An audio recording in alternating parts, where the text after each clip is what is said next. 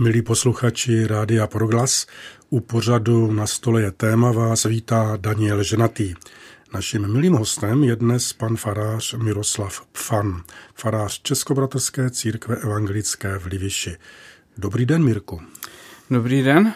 Pozval jsem tě do studia proto, protože máš jako jeden z mála lidí v České republice velmi aktuální dojmy v sobě, ve svém srdci, ve své mysli z návštěvy na Ukrajině. Byl jsi tam u našich krajanů severně nad Oděsou 80-100 kilometrů.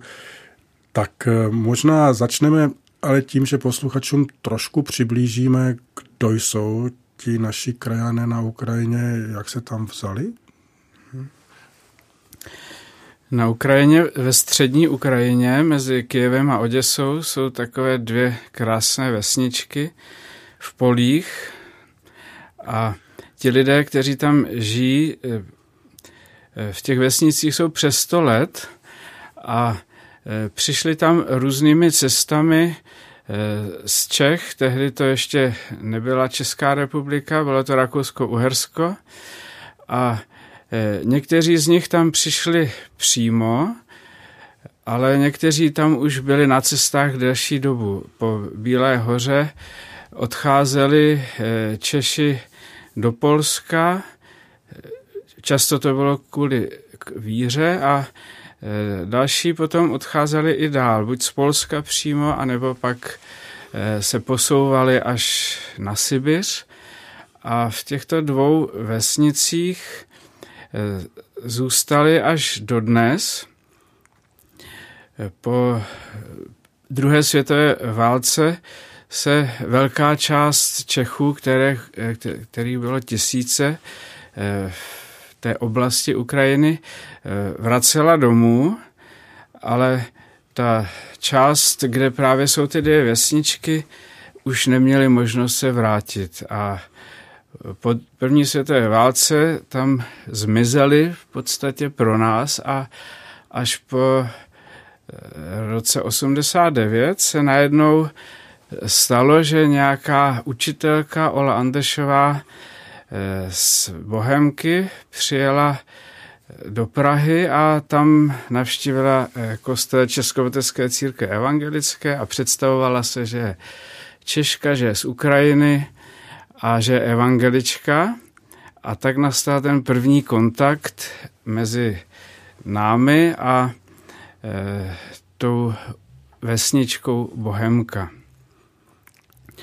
A od té doby eh, Českoletecká církev evangelická začala navazovat vztahy s touto eh, nejprve s tou větší vesnicí Bohemka a eh, vypravovali se tam postupně faráři, zjistili, že tam opravdu Češi žijí, že jsou sice evangelíci, ale už od 60. let se nemohou hlásit k církvi, ale když tam přijel první farář Miroslav Čejka, tak se sešli a pak tam jezdili další a další.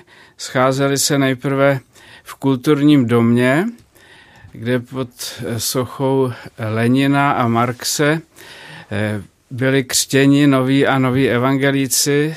Náš milý kolega Václav Hurt tam v tomto prostředí najednou pokřtil asi 30 Eh, českých evangeliků na Ukrajině.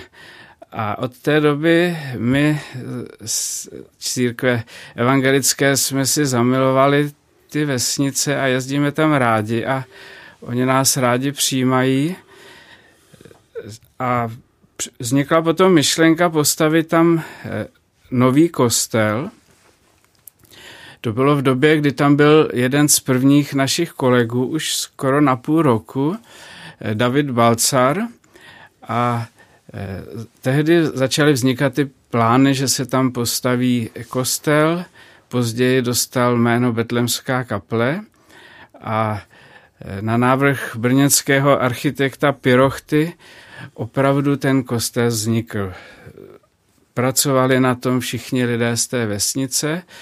Finance jsme některé posílali z církve evangelické českovateské A dodnes tam ten kostel stojí, je tam i byt pro faráře, ve kterém, když já přijedu, tak tam bydlím a v těch prostorách už se vystřídali stovky lidí z naší eh, republiky i různých dalších a dalších hostů. Možná bych mohl říct, to jsem ještě chtěl také dodat, že ty jsi vlastně oficiální vedením Českobratocké církve evangelické pověřen, abys o ty kontakty v těch vesnicích Bohemka, Veselnívka a v tom městě Pěrvomajs, které je kus vzdálené, abys eh, o ně pečoval. A možná snad to můžu říct, je to osobní, ale ty k tomu vůbec těm dějinám eh, českého a moravského lidu na Ukrajině máš také svůj vztah, protože tvoje maminka se tam narodila, ne v těchto vesnicích, ale je to tak, viď? Ano. Eh, moje maminka se narodila na Volini, to je asi 150 kilometrů severovýchodně, severo, severovýchodně od Lvova. V té době eh, ta oblast Ukrajiny patřila Polsku, bylo to mezi první a druhou světovou válkou a na té Volini bylo Čechu asi nejvíce. A můj dědeček Antonín Balabán v té vesnici byl kazatelem, který přišel z Čech a deset let tam působil a to vyprávění o Polsku, jak se eh, u nás říkalo, to je taková součást celé naší rodinné historie a eh, až po letech jsem zjistil, že Polsko je vlastně Ukrajina a eh, když mě nabídli z ústředí naší církve, že bych mohl se starat o ty české sbory na Ukrajině, tak jsem se zaradoval a od té doby tam velmi rád jezdím. Mým předchůdcem byl eh, farář Petr Brodský, který se věnoval Ukrajině ještě mnohem déle. Říkala, říká se mu potulný kazatel, protože kromě Ukrajiny pak ještě navázal kontakty s dalšími krajany v Rumunsku, v Polsku a v Chorvatsku.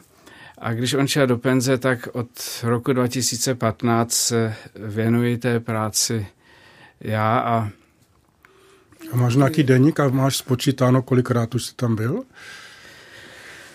No je to tak, že každý rok tam jedu minimálně třikrát a e, když se tak spočítám, tak v tom e, každém roce tam strávím tak zhruba měsíc, někdy i více s výjimkou doby, kdy začala ta epidemie covidu, to jsme tam eh, nějaký čas vůbec nemohli jet a pak, když to eh, polevilo, tak přesně před rokem jsme tam byli s větší skupinu zástupců naší církve, také s tebou a dalšími eh, lidmi z naší církve, včetně Petra Brodského. A pak jsme se chystali, že tam pojedeme na jaře eh, s kolegou Tomášem Vítkem, s kterým, s kterým bylo domluveno, že tam tři měsíce bude žít a pracovat jako farář. To mělo být eh, v březnu a chystali jsme tu cestu a mezi tím 24. února začala válka ještě jsme tomu nejdříve nechtěli věřit, že to eh, bude tak dlouho trvat a eh, tu cestu jsme dále plánovali. Pak se ukázalo, že tam v té době jet možné není. Ale po eh, létě a dalším čase jsme si s Tomášem řekli, že už to není možné, že ty naše přátele navštívíme a tak jsme se tam vydali. Nejčastěji eh, se jede autem, eh, někdy se podaří, když není velká výprava, také letět do Oděsy, ale tím autem, jak dlouho cesta trvá. Teď jsou, to musíme asi povědět, že se eh, za těch posledních deset let třeba situace na Ukrajině výrazně zlepšila, že silnice jsou v mnohem lepším stavu, než bývaly dřív. Někdy si říkáme, že jsou mnohem lepší než u nás. Eh, jak dlouho teda trvá cesta, dejme tomu z Prahy do Bohemky? Běžně ta cesta e, trvá dva dny s jedním přespáním. Jedeme většinou k hranicím a nejblíž u hranic, nejčastěji ve Lvově, si zařídíme nějaké přespání a pak zase celý den cestujeme až na ten východ. Ta naše cesta, tentokrát ta první část tam trvala tři dny a bylo to především z toho důvodu, že v noci, když se setmí, tak se nemá po silnicích jezdit. Z důvodu bezpečnostních a i z důvodu e, toho, že se nesmí svítit. A my jsme proto naplánovali tu cestu už na tři, na tři dny, takže jsme přespali na slovenských hranicích u přátel e, evangelického sboru v Michalovcích a ráno jsme potom vyrazili přes eh, slovenský přechod na eh, severovýchod přes Zakarpatskou Ukrajinu a přespali jsme eh, mezi městy Chmelnický a Ternopil v takovém penzionku u silnice a dorazili jsme tam ve třech, po třech dnech na místo do Bohemky k večeru. Tak už se moc těšíme na to, jak ta cesta byla a jak jste to tam našli. Asi bude teď prostor pro první písničku.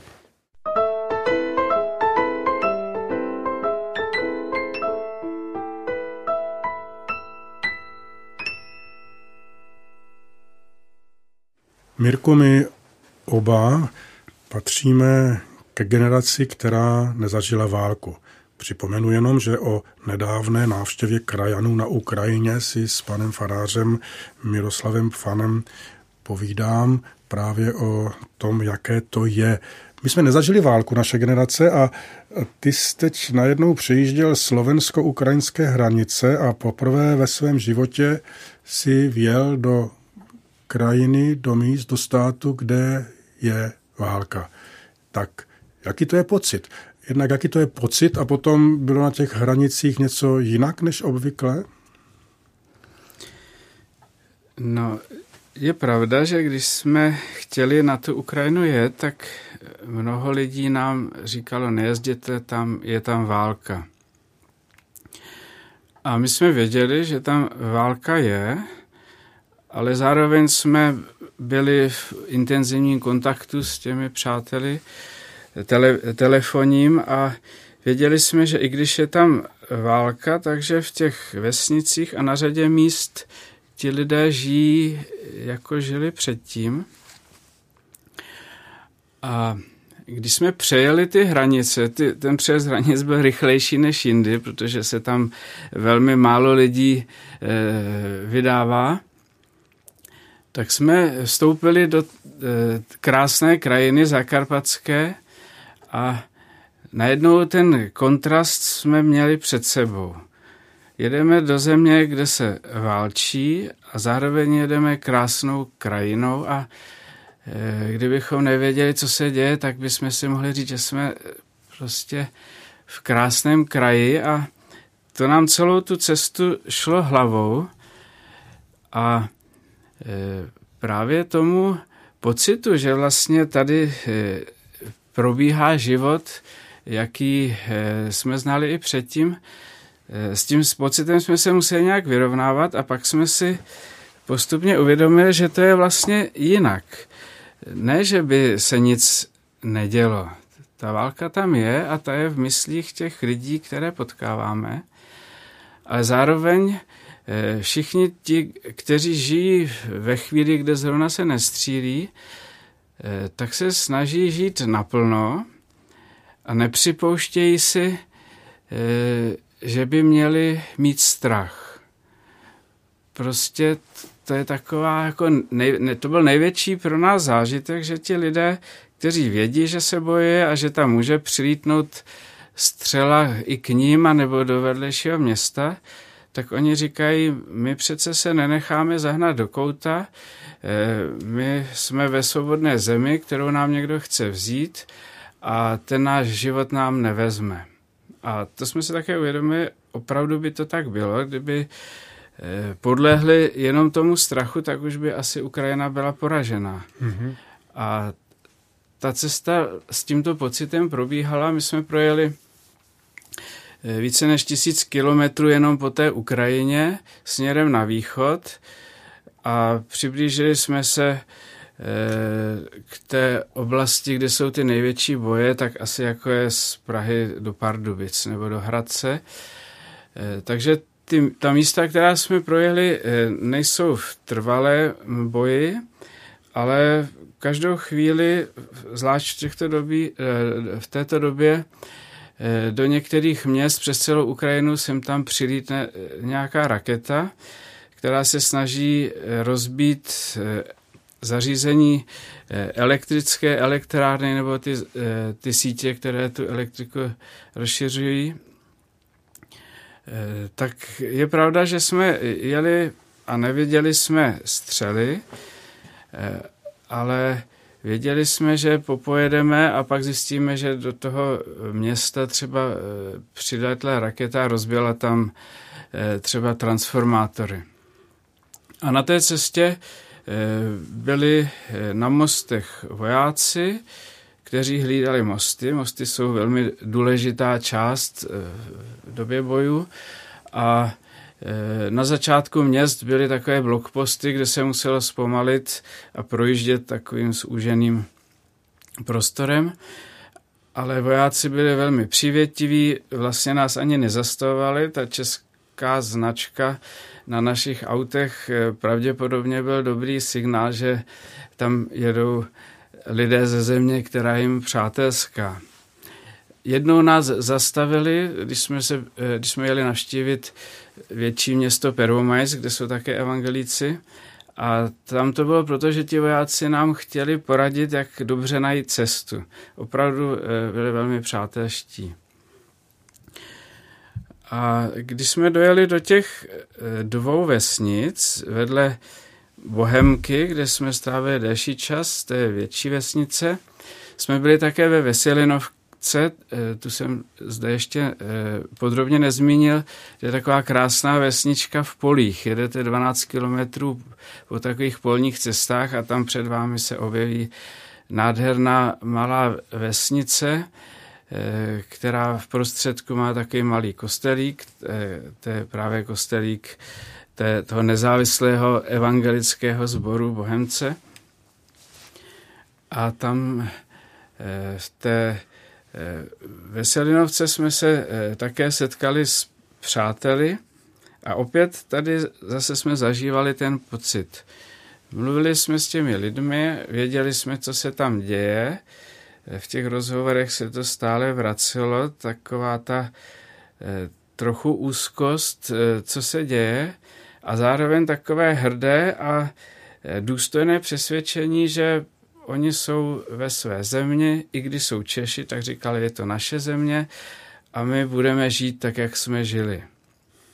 Krásný příklad té malé vesnice. Je tam stará škola, Eh, dnes už se v té škole neučí, ale před tou školou vedle obchudku je takový plácek. A na tom plácku jsem našel nové houpačky, nový kolotoč a pískoviště, které tam v té době války právě asi týden předtím, než jsme přijeli, pro děti postavili. Oni už delší dobu měli nějaký obnos peněz, který měli na postavení těchto houpaček a řekli si, že ty naše děti, které nesmí chodit do školy, sedí ty děti v těch svých chalupkách, v těch polích z mobily a učí se, eh, tak jak se to u nás dělalo v době covidu, eh, učí se eh, matematiku a všechno možné. A mezi tím chodí s dětmi po těch vesnicích a ti lidé se rozhodli, že jim postaví ty houpačky. A my jsme tam byli a opravdu tam přicházely ty děti a, bylo to krásné, že prostě proč by ty děti nemohly, i když je válka, si prostě pěkně hrát a, a bylo to velmi hezky udělané. Kvalitní materiál, taková e, zařízení u nás ani často neumějí udělat. Dali se s tím práci. Mm. A ještě se zeptám, k tomu, eh, k té cestě. Tam i zpátky jste prostě potkávali jednak ty kontroly, zastavovali jste na pumpách, mluvili jste s obsluhou, kupovali jste si kafe nebo párek v rohlíku nebo boršč nebo něco. Eh, zajímali se proč jste se tam objevili? Byla to spíš jako výjimka, pardon, že se tak ptám, ale člověk si to nemůže představit, tam těch, těch cizinců tam asi mnoho není, takže je to spíš zaujalo a byli rádi, že vás vidí, nebo potkali jste nějaké takové mimoděčné reakce? Je pravda, že tam opravdu jsme nepotkali cizince na té cestě a e, přímo e, do takového rozhovoru, proč tam jedeme, jsme e, se nedali, ale Zaznamenali jsme tam takové přátelské přijetí. Vůbec v těch restauracích ten způsob jednání a udržování těch míst, kde jsme jedli, byl až nápadný. Když přijdu u nás do restaurace, tak jsou sice slušní, ale není to nějaké velké přátelství. A tam ten personál opravdu si dává záležet na tom, aby to, co dělají, dělali dobře to byl další projev toho, že eh, oni přece můžou eh, se jít najíst a když eh, se starají o hosta, tak se starají hezky. A bylo tam i eh, výjimečně čisto. Je to třeba kontrast, že v době války se starají o čistotu, ale opravdu tam chodili ty uklízečky a eh, s desinfekcí. Zase nám to připadalo, že si říkají, že přece ta jejich země Eh, musí žít tak, jako se žije eh, třeba tady v Čechách a tak si na tom dávali záležet. Víc tam bylo žen, protože ti mladí muži jsou ve válce. To bylo na té cestě nápadné, že tam, kde jsme byli, většinou tam pracovaly ženy. To pak dojde vždycky člověku časem, že je to vlastně proto, že ty jejich manželé jsou na frontě. A tak to bylo i v té vesnici, v té větší vesnici, má tak zhruba 150-200 obyvatel. 22 eh, mužů je, je na frontě. Eh, manže, eh, syn té, my říkáme kurátorka, té představitelka toho sboru, Ludmila Hartová, tak její syn Saša Hart je od začátku války přímo v armádě v nějaké důstojnické funkci. Jeho žena je zase předsedkyně spolku. Eh, tak jsme o tom také eh, hovořili, jak to prožívají, jak tam žijou v té eh, válce, když začíná zima. A jeden z těch 22 vojáků také už padl. Byli jsme s Tomášem Vítkem na Hřbitově, kde hrob Viktor Artěmenko se jmenoval, krásný hrob s ukrajinskou vlajkou. Byl to člověk v mém věku, trošku mladší, 55 let mu bylo. A tak je vidět, že i na tom hrobě si ty lidé toho váží, že za ně prostě bojují e, ti jejich blízcí. A to jsme i v rozhovoru e, zažili, v té menší vesnici Veselinovka eh, kazatelkou je Marie Provazníková a její syn eh, Ráďa Provazník je také od začátku v armádě, není přímo v Týlu, ale je v okresním městě, kde má na starosti všechnu vojenskou techniku, zvláště eh, nákladní vozy a vede ten tým, který se o to stará. Většinu dobu byl v tom městě, eh, někde v nějakých improvizovaných kasárnách a teď jsou přímo v lese, ale eh, on několikrát za tu dobu, kdy jsme tam byli, přijel, protože na noc mohou někdy přijet nebo dokonce i jezdit, protože tam už není dost místa. A tak ten nám o tom hodně vyprávěl a e, bylo to až dojemné, když říkal, že já jsem tam, protože chci chránit moji mámu a děti a je to Čech, který má tu svoji českou vesnici za svůj domov a ten přece nenechá, aby eh, jim ho někdo vzal. Tak to bylo velmi, velmi dojemné. Děkujeme za to povídání a těšíme se po písničce na další.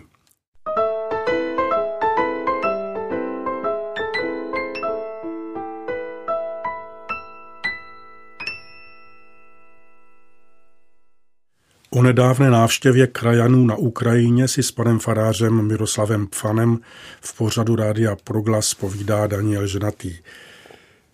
Mirku, mluvil si o tom, jak ti mužové z těch dvou vesnic, Bohemky a Veselinivky, eh, narukovali, odešli do armády.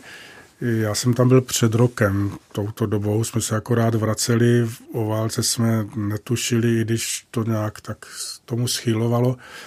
A já ty chlapy vidím v jejich montérkách, jak jsou prostě u svých aut a něco spravují a na polích a, skladech a starají se, jestli zrno kukuřice bude mít dost vlhkosti nebo nebude a ještě čekají, aby trošku vlhkosti eh, ztratilo, ale ne moc, aby cena byla vyšší. Jsou to lidé spjatí se zemí, s hospodařením, s láskou k půdě. Já si je neumím jako zaprvé moc představit v tom, v tom vojenském, jak jim asi je. Vím, že ten Eh, Veselínivky Waterhard eh, má dost asi významnou funkci také najednou. Eh, tak jaké to pro ně je a jak to snáší jejich rodiny a jestli ty rodiny jsou schopni nějak posílat, mohou mi něco poslat, třeba poštou, dojde jim to, nedojde, nebo tam někdo přijede, jako když šel David podpořit své bratry do války s tím darebákem. Mm-hmm. No, je to e, úžasné, jak e, ta celá vesnice, v té Bohemce jsem to zažíval e, opakovaně, jak s těmi svými vojáky je spojená. Přece jenom existuje pořád možnost telefonovat, to je jiné, než to bylo dřív. Maminka toho Saši Harta, kurátorka Ludmila Hartová, říkala, když jeden den aspoň neslyším Sašu, tak mě je těžko na srdci. Takže oni s nimi udrží kontakt, ale především se snaží podporovat, zvlášť ze začátku, když ta válka se rozbíhala, zásobování ještě nebylo moc e, na úrovni, e, tak třeba když šel od nějakých Anderšů dva synové šli do války, tak ten jejich otec zabil dvě prasata a e, ženy z vesnic prostě e, zpracovávali to maso a dávali ho do nějakých sklenic nebo, nebo je mrazili a vybavovali ty své vojáky, ale nešlo jenom o ně, ale i o celou tu posádku a to několikrát se opakovalo, že když bylo třeba, tak se vesnice dala dohromady a eh, dělali eh, různé, různá ta ukrajinská jídla, tak aby si je mohli tam ohřát. Také mě vyprávěla eh, Ludmila, jak napekla jednou buchty. Když ten Saša byl na chvíli doma, tak pak velkou zásobu těch, těch buchet poslala a ty vojáci z toho byli tak dojatí, že jim zase eh, zpátky poslali eh, nějakou takovou mal, malou ukázku toho, co tam jedí. Takové, takové nějaké zavařené jídlo ze zelím a eh, takže jsou to prostě pořád dál děti těch svých matek a manželé těch manželek a i z těch zpráv třeba přes SMSky nebo přes Messenger to, to cítím, eh, když někde napíšu, jak jsou na ty své eh, manžely a rodiče hrdí. Eh, v Čechách dcera toho Saši Harta, Nastě Hartová, studuje už další dobu operní zpěv v Brně a tak to každou chvíli někde vidím na Facebooku takovou zprávičku o, o jejím tatínkovi Sašovi.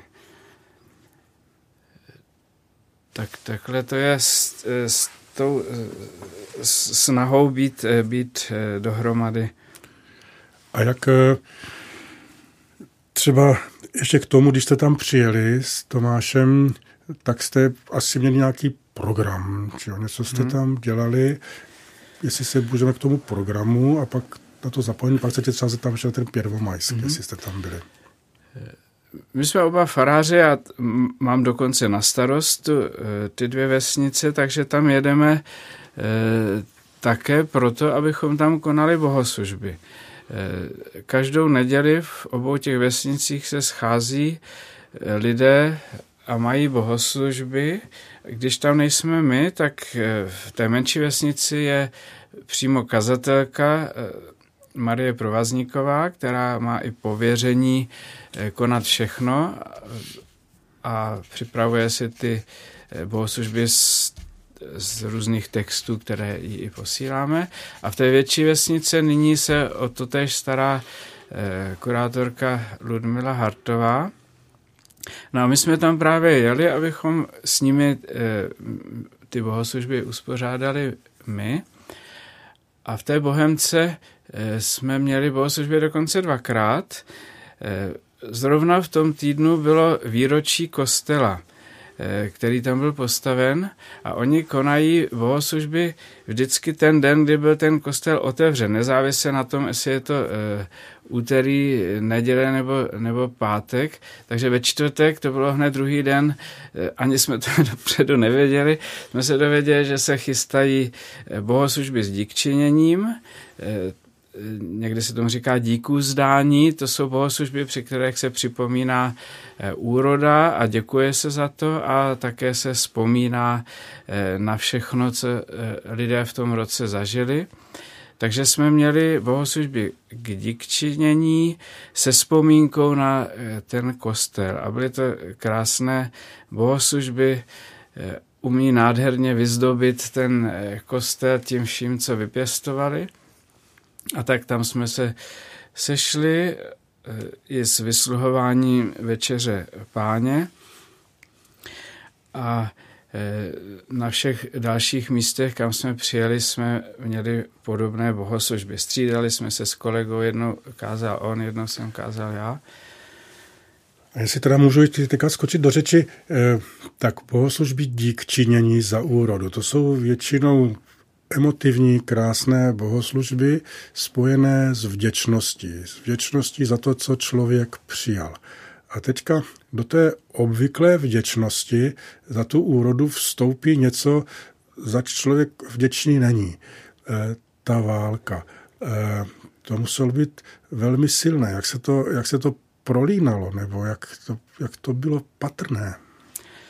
E, já jsem si to silně uvědomil právě to, že máme či, činit díky nebo děkovat v době, kdy se dějí věci, které jsou hrozné, ale tím naléhavě jsem si uvědomil, že právě ta vděčnost Pánu Bohu, eh, který eh, zde je, i když válka není, který tu je po všechny časy, že ta vděčnost pomáhá v té těžké době eh, stát na nohou.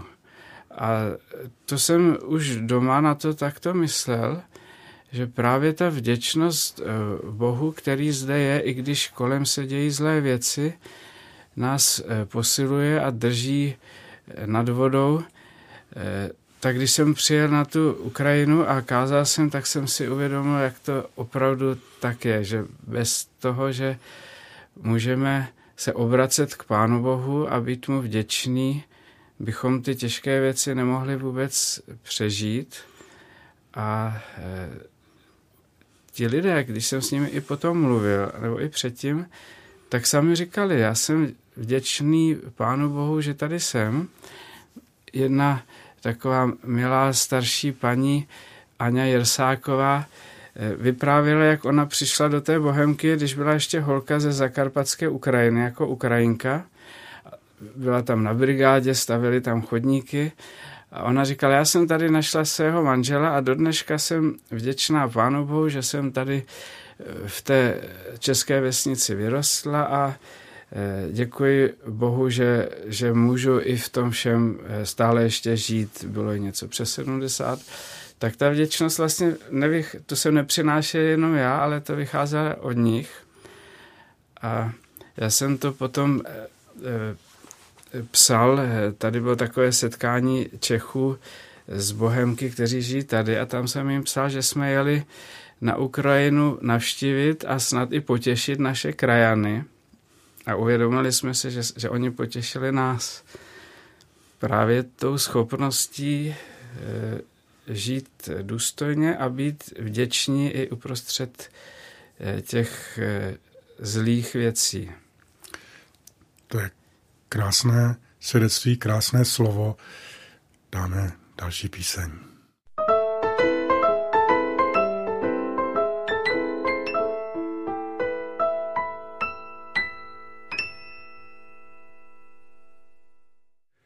Evangelickým farářem Miroslavem Pfanem z Libiše si povídám o jeho nedávné návštěvě krajanu na Ukrajině, kterou vykonal se svým kolegou Tomášem Vítkem z Hradce Králové. Mluvili jsme o těch bohoslužbách dík činění, o tom, jak se to zvláštním způsobem to díku vzdání protkne s událostí, za kterou se nám ani díky vzdávat nechce, ale přesto ji nějak musíme zpracovat.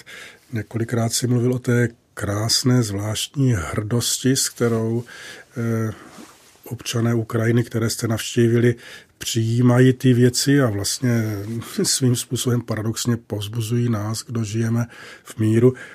Eh, asi to muselo být hodně emotivní, protože když na těch bohoslužbách jsem býval někdy a to bylo v době míru, tak se člověk neubrání dojetí a tomu, že má mokrý kapesník, to asi bylo ještě intenzivnější, věď.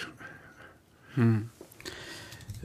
V tom Perumajsku, když jsme se loučili eh, s Jančíkem Milkem, tak to nám najednou oběma došlo posílal mě nějaké věci pro svého syna, který zde už dlouho pracuje a e, bylo vidět, že se loučí s tím, že není jisté, že, že se ještě uvidíme. E, bohoslužby v Perumajsku jsme měli právě v jeho bytě. Perumajsk je takové velké město na sever od Bohemky směrem na, na Kijev a e, do tohoto města přišlo Eh, několik rodin během minulých let, kteří tam přišli za prací. A i když už jsou tam vlastně skoro celý svůj život, tak pořád nějak se vzájemně stýkají a eh, konají také bohoslužby. A ty bohoslužby jsou krásné. V létě se konají v garáži, ukrajinsky se řekne haráž, eh, jiného Jančíka, Eh, a ta garáž slouží vlastně takové místo setkávání, my tam přijdeme, eh, jsou tam lavice, konají se bohoslužby a pak, když bohoslužby skončí, tak se jenom eh, židle přesunou ke stolu a následuje takové posezení, kde se obědvá, jí, pije, někdy se i zpívá. A když je zima, tak se scházíme v bytě toho, jak jsem už říkal, Milka Jančíka, což byl vedoucí banky eh, dříve v Peromajsku. No a tam jsme se sešli tentokrát také. Byli tam všichni, kteří tam v té eh, komunitě žijí, i děti tam přivedli a eh, ty bohoslužby byly krásné. Během modlitby jsem viděl, že se něco tam trošku jako děje pak jsem od Tomáše zjistil, že tam eh, hučila siréna. Já jsem to nějak v tu chvíli ani neslyšel. A pak jsme se dozvěděli, že, že tam 20 kilometrů od Peromajska spadla raketa a rozbila tam eh, trafostanici. A ta sir, ty sirény tam, zvláště v městech, občas hučí a dřív ty lidé utíkali do krytu. A teď jsme se tam o tom bavili, že vlastně už ani moc neutíkají, protože není moc kam. Ale bylo hezké, jak prostě do těch našich bohoslužeb zahučila siréna, lidé věděli, co se stalo, ale nepřestali si dál povídat, jíst, dokonce i e, vyprávět příběhy všelijaké i humorné. E, ten humor, e, to jsem si taky uvědomil, ten jim zůstává a je to taky jedna z, z způsobů, jak se brání tomu, eh, či musí procházet a oni mají takový krásný jadrný eh, milý humor a tak ten tam zůstal a ty asi dvě nebo tři hodiny, co jsme tam seděli a povídali jsme se, když do toho občas zaučila sirena, to byl obrovský dojem a bylo vidět, jak ti lidé jsou rádi, nejenom, že jsme tam přijali my, ale že díky tomu se sešli oni sami. Ta válka přeci jenom způsobuje, že těch setkání je méně. A ta příležitost, když tam přijíždí hosti, že i oni se sejdou, tak e, přichází nejenom kvůli nám, ale i kvůli tomu, že oni přece k sobě patří a bylo vidět, jak se, jak se rádi vidí. Mirku, ještě se zeptám e, na jednu věc. E, umím si představit, že v těch obcích žijí také lidé, kteří třeba sem tam vyskytnou se vlastně sympatizují s tím agresorem, a nepodporují tak ty snahy Ukrajinců na obranu své země. Potkal se tam s něčím takovým, nebo víš, to tam existuje někde? No, je to tak, že eh, ta Ukrajina byla a dosud je vlastně s Ruskem propojena eh, celou řadou různých vztahů i rodinných. Mnoho z nich má i e, v Rusku příbuzné, kteří tam žijí, pracují a to neznamená automaticky, že by byli jako pro tu válku, ale přináší to různé otázky, které si kladou. V rozhovorech jsem také zažil, že někteří Eh, kteří mají třeba v těch oblastech už déle okupovaných své příbuzné, že najednou přestali spolu mluvit, že zjistili, že to nejde. Prostě jedna eh, Milka Reichertová vyprávěla, že její bratr ji už teď nevolá a do Ruska ani volat nemohou. Tam to říkají, že je z těch rozhovorů cítit, že že v tom Rusku se bojí něco říct svým třeba sourozencům, eh, protože tam pořád je někdo poslouchá. A v těch vesnicích, když ta válka začínala, to mě vyprávěli, tak to nevěděl nikdo, co bude. Že jo? A teď jako mnoho lidí si mohlo myslet, tak za chvíli už tady budeme mít tu armádu. A v té vesnice ze začátku prej najednou třeba v obchodě bylo vidět, jak se poznává, kdo je kdo. A vyprávěli, že jeden takový velmi zvláštní starý pán, který je nějaký starý veterán sovětské armády a nemá příliš dobrou pověst, tak tam najednou začal prostě vykřikovat, jak jsou ty Ukrajinci jako zlí a že si to zaslouží a takový a jedna členka toho sboru, místokurátorka, která je jinak taková docela bázlivá a a taky má děti eh, někde v Rusku, tak najednou, když to slyšela, tak se obrátila tomu pánovi dal facku.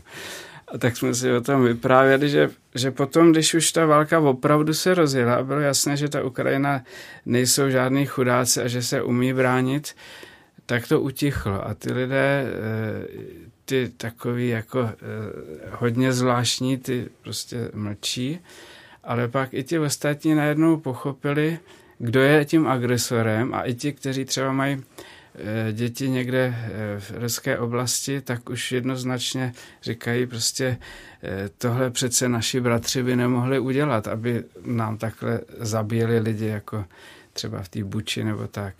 Takže i ta atmosféra se postupně, postupně mění. Mirku, moc děkujeme, ten čas je neúprosný. Ještě se tě zeptám na rychlou otázku, jak můžeme pomoct? my, kdo žijeme zatím v míru? Já si myslím, že nejvýznamnější pomoc je myslet na ty naše přátele i v modlitbě a i v rozhovorech eh, je smutné, že jak ta válka trvá dlouho, tak mezi lidma ty důsledky způsobují, že se nám třeba o trošku žije lépe a když myslíme na ty naše přátele, Eh, tak je dobré i to říkat, že oni přece potřebují podporovat a eh, pokud je o nějakou konkrétní pomoc, tak eh, lze pomoct asi finančně. Oni tam obchody mají, ale jsou chudší. Takže když jim chceme pomoci, tak je asi nejlépe případně nějak přispět. Ale myslím, že nejdůležitější je na ně myslet, modlit se za ně a i mluvit o tom, že jsou to prostě naši bratři, kteří jsou v těžké situaci. A vydržet a unést tu případnou třeba i sníženou úroveň Aha. životní, protože je jasné, že někde je někdo, kdo tu naši pomoc i finanční potřebuje. Milí posluchači Rádia Proglas, dnešní pořad na stole je téma končí. Naším milým hostem byl pan Miroslav Pan, farář Českobratrské církve evangelické v Libiši. Mirku, moc ti děkujeme za tu práci, kterou děláš. Když budeš v kontaktu po Skypeu, po telefonu s lidmi v těch místech, o kterých jsme mluvili, prosím, pozdravuji od nás všech i od všech posluchačů určitě a přejeme všem pokoj a především těm, kdo teď trpí nejvíc. Tak děkujeme. Já také děkuji za pozvání. Rád vyřídím eh, ta slova i do našich vesnic na Ukrajině a děkuji, že na naše přátele myslíte. Milí posluchači, od mikrofonu se s vámi loučí Daniel Ženatý.